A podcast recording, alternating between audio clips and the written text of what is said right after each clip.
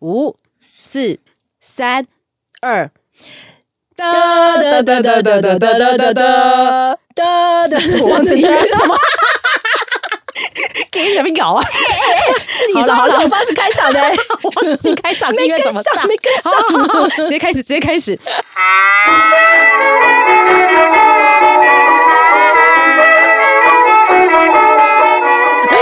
好，我是 Sophia，我是欧拉拉，欢迎收听。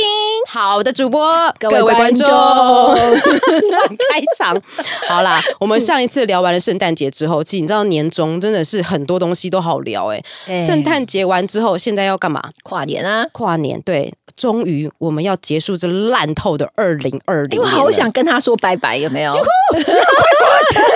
二零二零，我算了，不能讲脏话，滚吧。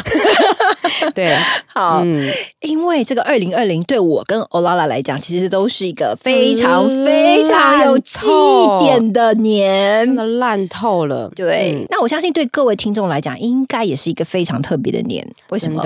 因为呢，今年呢，光是这个二零二零的代表字，大家应该都看到，就是这个疫情的疫，对不对？对好，毫无悬念，就是哎默契哦哎开始有默契了，真的。好，我们就是压倒性的胜利，而嗯且、而且要跟各位听众讲的是说，他是在六十六个候选字里面拔得头筹，成为今年的年度代表字哦。嗯，我们就想问问各位啊，就是你们觉得自己二零二零的代表字是什么？我觉得大家应该心里都有一个答案，大家心里应该有答案然后但是我要先问一下 Sophia，嗯嗯，你给二零二零年的一个代表字是什么呢？乱。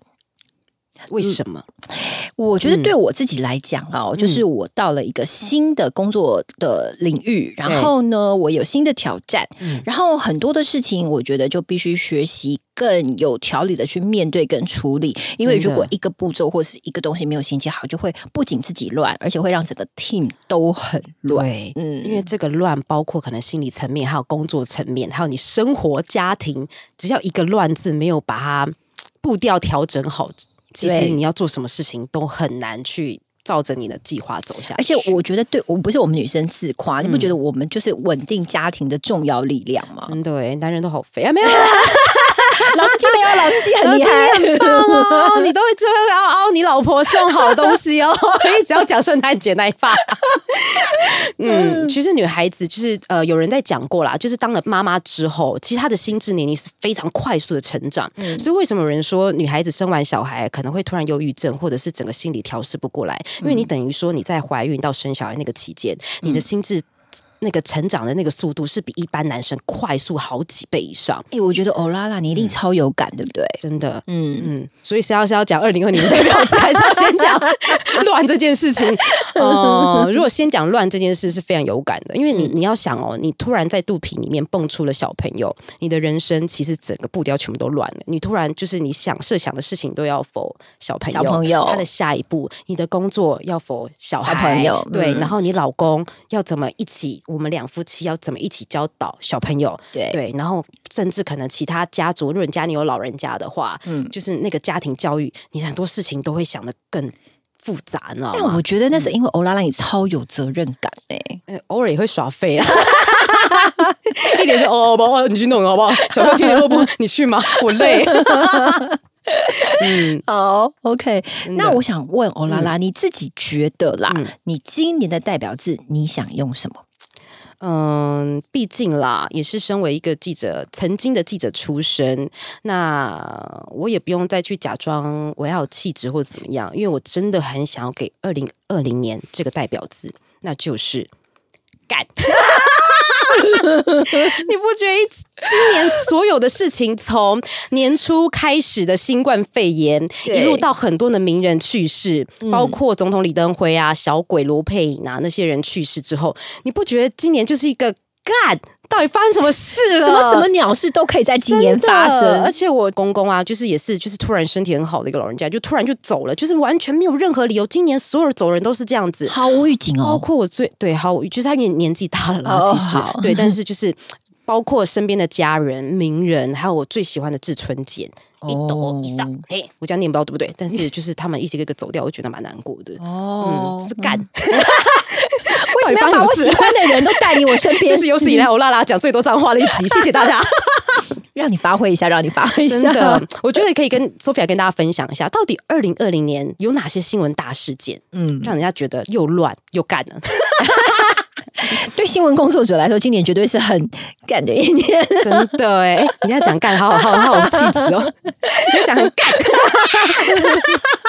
一直要把 Sophia 尖叫。嗯，好，就是今年呢，其实我印象很深刻是新冠肺炎，真的对，因为我我们在公司其实主要是处理有关于新闻专题嘛。啊，那时候其实我记得疫情刚开始爆发，嗯还没有到这么夸张，就是在农历年前的一个礼拜到两个礼拜。嗯，那我们那时候都很紧张，我们就想说：天哪！如果疫情真的就这样扩散的话，我们是不是全部都被扣回来上班蔓？延速度超快的。对，然后呢？而且呃，重点是你后面你的后续要怎么做，大家都没有头绪。我们就是非常忐忑的在过这个年，结果没有想因为到，大家其实都会有一个阴影，就是在以前 SARS 的那个时间哎。有哎、对对，嗯然后这一次你就觉得好像那个噩梦又要重来了。对，那时候我记得一开始我还做了非常多，就是跟 SARS 回顾有关的新闻，嗯就是想要去回顾说，哎，当时我们是怎么样处理这件事情啊？然后我们可以怎么样做新闻的调度？嗯，没想到它根本比 SARS 更严重。而且措手不及的，全球我们好像今天看的那个数据，全球死亡人数已经超过多少了？一百六十九万人了嘛？对，到我们今天录音的这个时间点哦，现在是大概还继续是增高还在继续增加。嗯我们现在大概是十二月中左右嘛，所以真的很可怕。我们从来没有想过说，一个世纪一个小小的类似像感冒这样的病毒，可以席卷这么多这么多的人，然后造成这么多的生命就这样消失了。SARS 很不一样的是，当年 SARS 其实半年之后就是销声匿迹就不见了。所以那时候大家本来还很乐观啊，对觉得很有可能就哎就这样子啊。我还记得印象更深刻的是，那时候欧洲根本就没有警觉性，然后所有我那时候看到的新闻啊，包括那些欧洲人啊，还笑我们这些对亚洲人有问题吗？戴着这些口病夫，戴什么口罩啊？他们哦用这种越 T K 的，就是真的真的很严重。很恐怖，他们都觉得轮都轮不到他了。我们好像听身边有些住在美国的一些朋友，他们都觉得就是这种心态，反而会让他们更严重。对啊。嗯，好，所以这个事情真的让我们新闻工作人员哦，真的是哎我记得每天绷紧神经，对不对？我听身边的同业朋友，还有包括 Sophia 你也是，嗯就每天都在看疾管局他们的记者会，哦，那时候每天下午两点固定要开，必追。对，然后每天大家人心惶惶，然后一讲到国内可能疑似疑似有国内传染的啊病例，然后大家就吓疯了，你知道吗？对，然后他立刻做那个关系图，有没有？哦，这个人是那个染疫的谁？那染疫的谁又传给了谁？他们之间什么关系？可能到了什么地方？连这个人去过什么地方的足迹地图全部都要做出来。对，因为这个很重要。对就包括之前好像有个看护也是，好像因为我以前住中和嘛，那他说我嗯去过双河医院，哇天呐，他天天搭的那个公车就是我天天就是搭的那一班，那你看不觉得很恐吓死了，我怖吓死了。那时候就是，嗯而且你知道那公车又挤得跟沙丁鱼一样，我对啊，你知道我挤到，哎，这关那个屁事。想说挤到衣服都翻开来，想说大家应该不想听这个吧？哦，好吧，好了，但我嗯觉得还好，事情发展到今天，已经至少有一个比较明亮的曙光，疫苗已经研发出来了嘛，对不对？经过了这一年之后，总算是可以往一个更好的、更光明的方向去迈进。台湾的防疫其实真的做全球都有目共睹。对啊，像我记得那时候，哦，我差提到另外一个，嗯我记得在学校里面，然后呢，甚至很多的外籍生，他们都说他们不想回到他们的国家，因为他们就想留在台湾。对，真的，嗯因为很多国外原本住美国很久的，像我嫁到美国的同学，他们也都是要回来，嗯，因为美国太危险了。对啊。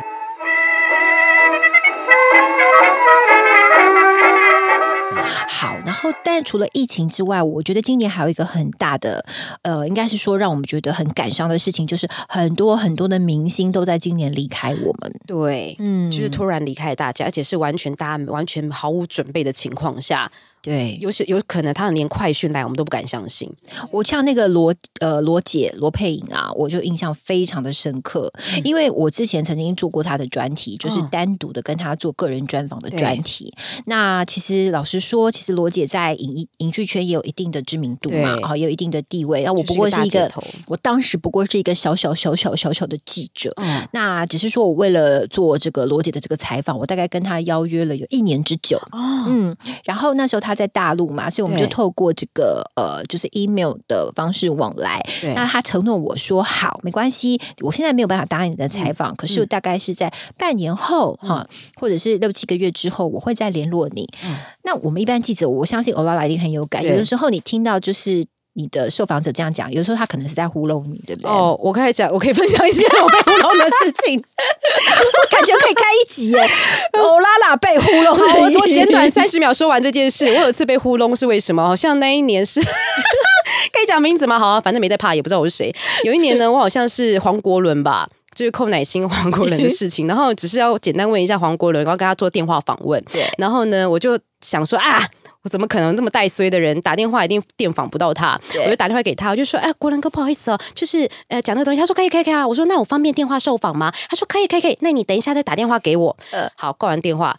我打了三十通电话都不接，没有三十通，他打了三通电话根本根本就不接，然后想说好，你糊弄我没关系，我记得了，谢谢黄老师，好，对，嗯这个我蛮有印象的。哇好，那就因为这个现象让我更对，因为真的在六七个月之后，这个罗姐的电话就真的来了。嗯嗯，他他就真的 email 跟我说：“哎、你不是说你要采访我吗？现在有有一个机会哦，嗯那我们可以怎么做？怎么做？怎么做？”哎我觉得真的是一个话说到做到的人呢、哎很讲信用，对啊，所以那时候包括我帮他邀约一些，因为要请他身旁的好朋友来跟他跟我们分享一些有关于他的事情嘛。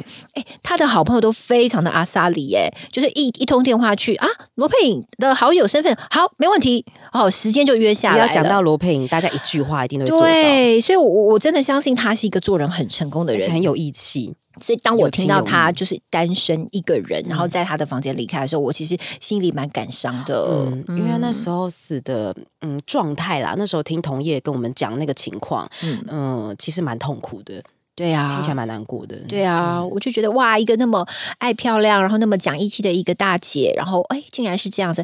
但是我觉得就祝福她啦，我希望她在就是另外一个世界里面，相信也是可以活得这么自在。对，一样嗯。就是像她现在做自己，对漂漂亮亮、开开心心的在天堂当个美丽漂亮的对仙女。嗯对，好哦。可是像罗姐这样子这么突然意外的嗯过世的，还有另外一位。对，那个我真嗯的蛮难蛮难过的，对啊我，吓到现场直接大叫，真的哈、就是小鬼嘛。嗯，因为那时候我的情况奇怪，讲完这么感性之后，换我讲，好像怎么又开始变得很僵。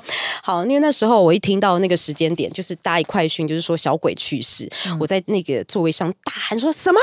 小鬼去世了，然后就转头看我的主管，我主管说什么啦？我说小鬼去世了，他说你不要吓我，你不要吓我哦。其实他听错，因为我们讲的是另外一个同事，他叫小薇，他以为他同我们同事去世了。那我就说不是啦，小鬼去世了。就是那时候，因为真的太震惊了，哦大家是整个跳起来的那一种。因为你你，因为我妈妈很喜欢看那个综艺馆很大，哦所以我每天都在看那个小鬼他有上节目的一些状况，所以我就觉得对他的印象很好。他就觉得是个大哥哥，很会照顾人，然后做什么事情都全力以赴，嗯，不会有那种就是明星的架子或包袱呢，就很照顾人啦，很对平易近人。对对对，嗯。所以那时候一听，我觉得蛮难过，而且他的那个年纪其实很年轻哎、三十六岁哎，对，其实年纪大约跟我先生差不多哎、哇哦嗯，所以你对他，你觉得有你之前就是可能采访或身边的朋友，你对他有什么样的影响？我其实、嗯我其实算是呃有有之前是有采访过他，可是那时候是做呃其他艺人的专题，然后他是以好友的身份对呃接受访问，所以呃接触还没有那么深。但我印象很深刻的是说，我的同学刚好是他的邻居。哦，对，所以他有跟我说，哎、其实呃，黄鸿生他自己在年轻的时候，其实是本身就有遗传性的家族肾脏病史，哦对，身体本身体质就没有那么好，嗯，那也因为这个病史，所以他呃是不用服兵役的嘛。嗯那我就能够理解说，哦，原来是这样子，所以嗯，难怪就是说这个疾病一下子就可以把它带走，真的，嗯而且就是看起来平常好好。我觉得那时候看最难过的是，因为他爸爸看起来蛮年轻的，对啊，所以那时候就是他孤身一人，然后就是送了他他的儿子这样子，全程都一个人，然后其实很快的，就好像就办完告别式嘛。其实他没有真正走，就是有些民俗专家就说啊，这个不能那么快，就把他送出去，什么资料，过了几天才能送出去，就觉得外界你再怎么讲，其实真的最难过的是家人。对，然后说，那我还记得就是在我们处理新闻的那一天，嗯因为大家都不敢相信，然后大家都选择是守在那个派出所那边，要等那个呃小鬼的爸爸到那个派出所去嘛。可是明明就是要面临自己儿子猝死的消息，然后又一大堆的媒体，对，你要问什么都不对，对不对当下那个。悲伤的那个气氛，你就要说你现在的心情怎么样？废话，但是就是我们工作啦，也没办法。然后，然后我记得为什么黄鸿升可以这么成功，真的跟他爸爸家教很有关系。我印象很深刻，那个画面是他爸爸走出来，他明明自己已经有很大的悲伤，他还告诉，就是提醒旁边的那些媒体朋友说：“哎，你们要小心哦，这边很挤哦，你们要小心。”哦，那真的很对啊，就是做人很成功哎。所以就是可能家庭教育，其实你也看得出来，为什么黄鸿升这样子的一个人，大家都觉得他是一个很温暖的大哥哥。嗯，真的从家庭教育每一个细节可以看得出来，爸爸他可能散发出来那个气质跟。一些小细节，对，但同时不仅是在娱乐界有带走这么多这么多的明星，对，还包括像是刘真啦，对不对？那时候看了好难过哦。然后特别是那个兴隆在荧幕上那个泣不成声的模样，因为会有一个共同的感觉，是因为我们都是妈妈。你要想，如果今天孩子还这么小，然后就。走了，然后你要在走之前还要这么的，就是生离死别的跟先生交代一些事情，或者有时候可能根本就来不及把全部交代完。对，如果我今天想，我今天是刘真的话，嗯，哇塞，小孩子真的怎么过得去啊？先生怎么过得去？真的，而且我还印象很深刻，我记得那时候，呃，应该是在兴隆的 FB 上面吧，好像还有抛出一个，就是他的女儿就安慰他说：“哎，爸爸没有关系，我可以陪你。”我觉得很难过，对不对？孩子这么。小对，就是，但是你会觉得，在这些名人走掉之后，其实大家会更醒思的一件事情是要珍惜身边的人，因为生命真的太无常了，真的，真的，你没有办法想象你下一秒会遇到什么事情。而且还有一个你很喜欢的艺人，日本艺人也在去年走掉，的志村健，我超难过。因为我以前真的很爱看他的一些有的没有的片，我超爱他的。然后他走走掉，就是因为他好像也是日本演艺圈第一个因为新冠肺炎走掉的艺人。嗯，但是他年纪也真的大了，他也是高危险群。但是你就觉得以后好像这些东西，你看现在那个作品都是绝响了。对呀，我自己跟资深是。剑的连接其实是跟我的，我我记得我那时候也很爱看他哦，超棒！因为呢，那时候我们家没有第四台，对。然后呢，那个第四台呢，有时候就是不小心会接到一点点讯号的时候，哎，不好意思，都是志春剑，超棒的啊！我就跟我妈两个人那边看志春剑，看到那边哈哈大笑，所以我对他印象超深刻的。因为我之前有玩过一个，你知道，大家很坏，就 因为那种新冠病毒刚发生的时候，其实那时候志春姐还没走，然后大家他之前有个影片是。o n i k i，你知道吗？嗯，他就在一个三温暖里面，嗯，然后他们就把它挂上，它是可能。某某个国家，嗯，然后一直有更大欧尼给进来，然后想说 最厉害的是中国大陆，你们害怕了吗？就是那个影片是有笑到不行，结果后来走了，然后好难过，对，再也看不到了。很多这种很强系列的东西，但就只有自春进才做得到这些事情，真的。嗯，好，但很感谢啦，就是你知道，就是他给这个我们欧拉拉这么多这么多的幽默基因，对不对？就喜欢这种呃 呃有营养又好笑的东西。要控制一下，嗯。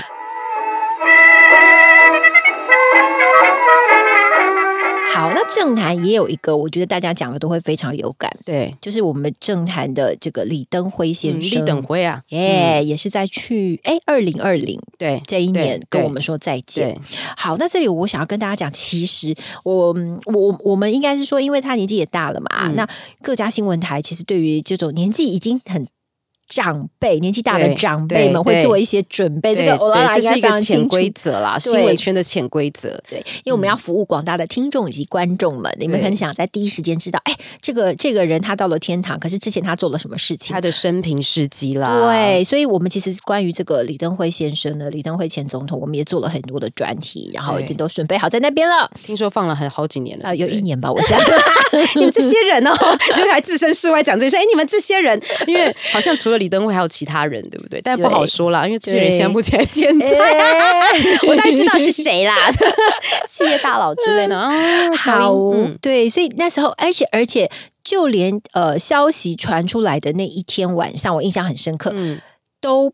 呃，我们都还战战兢兢，觉得是真的吗？还是假？因为我们已经被我们已经被放鸟太呃被好几次，对，已经好几次，一路好像从去年到今年，对不对？对，然后二一呃二零一九到二零二零一直都有频传这样子的一个消息出来。嗯，那只要是一消息传出，哎，什么李登辉进医院，哇，我们全部的新闻部的人全部都神经绷紧了。然后，然后怎么样？怎么样？他他还好吗？他还好吗？就是。就很担心他，就是哎，又又出，万一出了什么状况，我们该怎么应？而且那时候我记得好像前几天他要走，前几天大家全部都守在医院外面，对，随时等待那个消息。对，虽然也希望是好的，但是就是大家也知道，病情不乐观。对啊，嗯而且也不敢随便乱发，因为你知道对现在这这个社群媒体这么发达，万一一发出去，哎，假的，你是假新闻，放大哎检视，完蛋了，又说记者没读书，是不是？又乱放消，息，所以有这个是查证就会变得更重要。好，那总之这一次呢，不是乱放消息，他真的真的就跟大家说再见了。就是大家可能，我觉得八年级生好像对李登辉比较没有印象。其实他是我们台湾第一位民选总统，在一九九六年的时候。嗯，所以那时候其实大家会觉得他是民主之父，就不论后面他可能出了什么样的事情啦，对政治来说，他的确是一个非常传奇性的人物。对呀、而且嗯就是说，很多有关于台湾的一些政治上的一些事迹，其实的确都是由他所开创出来的。真的还是有他的贡献在。嗯，嗯，好哦。那讲到这里呢，我们想要问大家啦。嗯我们终于要跟这个悲情，然后充满变化，又有很多不祥事情的二零二零要说再见了。Goodbye，不要再来了。快快马二零二零，突然有一个很粗犷的声音。对，那哎、那过了二零二零年，嗯，就是接下来二零二一年对，Sophia，你对二零二一年你有什么期望呢？我觉得我希望有改变，而且有秩序。嗯，对这，是我对这个我的二零二一年的期望能。从我能这件事，对，因为从前一年的乱到这一年，我希望能够给自己新的挑战，是我可以有条有理的去面对一切的挑战。真的，嗯这对这个很重要，人生所有生活工作都很重要而且。我们又是家庭的支柱，对真的，不对？真的，真的，没有我们，你们这些男人怎么办呢？老师，借你说说，你该怎么办？哎，又把它 Q 出来了。那个锅碗瓢盆啊，那个汤匙、汤汤勺，嗯，那我呢？二零二一年有什么期望呢？其实我这个人比较保守一点啦。我刚才讲二零二年，我的终结就是干嘛？这是有气质啊的讲我把它。用一个就是另外一个说法，我希望二零二一年变。干，但是这个干不念干，就是扭转乾坤的乾，啊 同一个字嘛，对不对就是我希望所有事情啦，都会有转换的余地啦。对，就是不要再往下走下去了。我嗯只希望有一个转泪点，就是可以把现在目前不好往下走的地方，可以慢慢往上走。好的。嗯不去，哎，哎坏的不去，好的不来，演 对话机，对，扭转乾坤的钱，就是把那个干字旁边少了一块，就是变成干，然后干哦变成钱，对，就是这样扭转乾坤。我就希望这样子就好了，很有机会，很有机会，真的，嗯真的，真的，好，那各位朋友，你们二零二零的代表字是什么呢？对，你对于你们的二零二一年有什么愿望呢？是，都欢迎到我们的粉砖来留言。对。我们现在留言真的数 量不多，有空留言一下吧。你就留个干字，我也开心。好可怜，好卑然后我会把它微。晋升。对啦，就是卑微，拜托留一个字都好，好吗？好吗？请听听我们卑微的小请求。真的，嗯好，那追踪我们的 FB 跟 IG，同样也没有什么粉丝。啊，都就追踪一下好不好？拜托，五星评价也很重要，拜托刷起来。我们打讲了已经十一次第十二集了，记得要刷起来，好不好？能刷就刷一下，好不好？你平常刷马桶的时候也顺便帮我们刷一下，好不好？刷一下五星评价，OK？好，上架平台五星评价刷起来。好，上架平台有哪些呢？我今天上次讲，我上集说上下平台，我突然说上架平台子，我觉得这一集要交给欧拉了。我死定了我。呃，我们的上架平台呢有 Apple Podcast、Spotify、Sound On、KKBox，还有 Google Podcast and First Story。哦，你们有海捞哥的 re re re re，我现在没办法，我只能慢慢念。就这样，这是我最快速度了，没办法了。好了，我们节目就到这接近尾声了，那我们就将镜头交还给棚内喽。OK，下次见，拜拜拜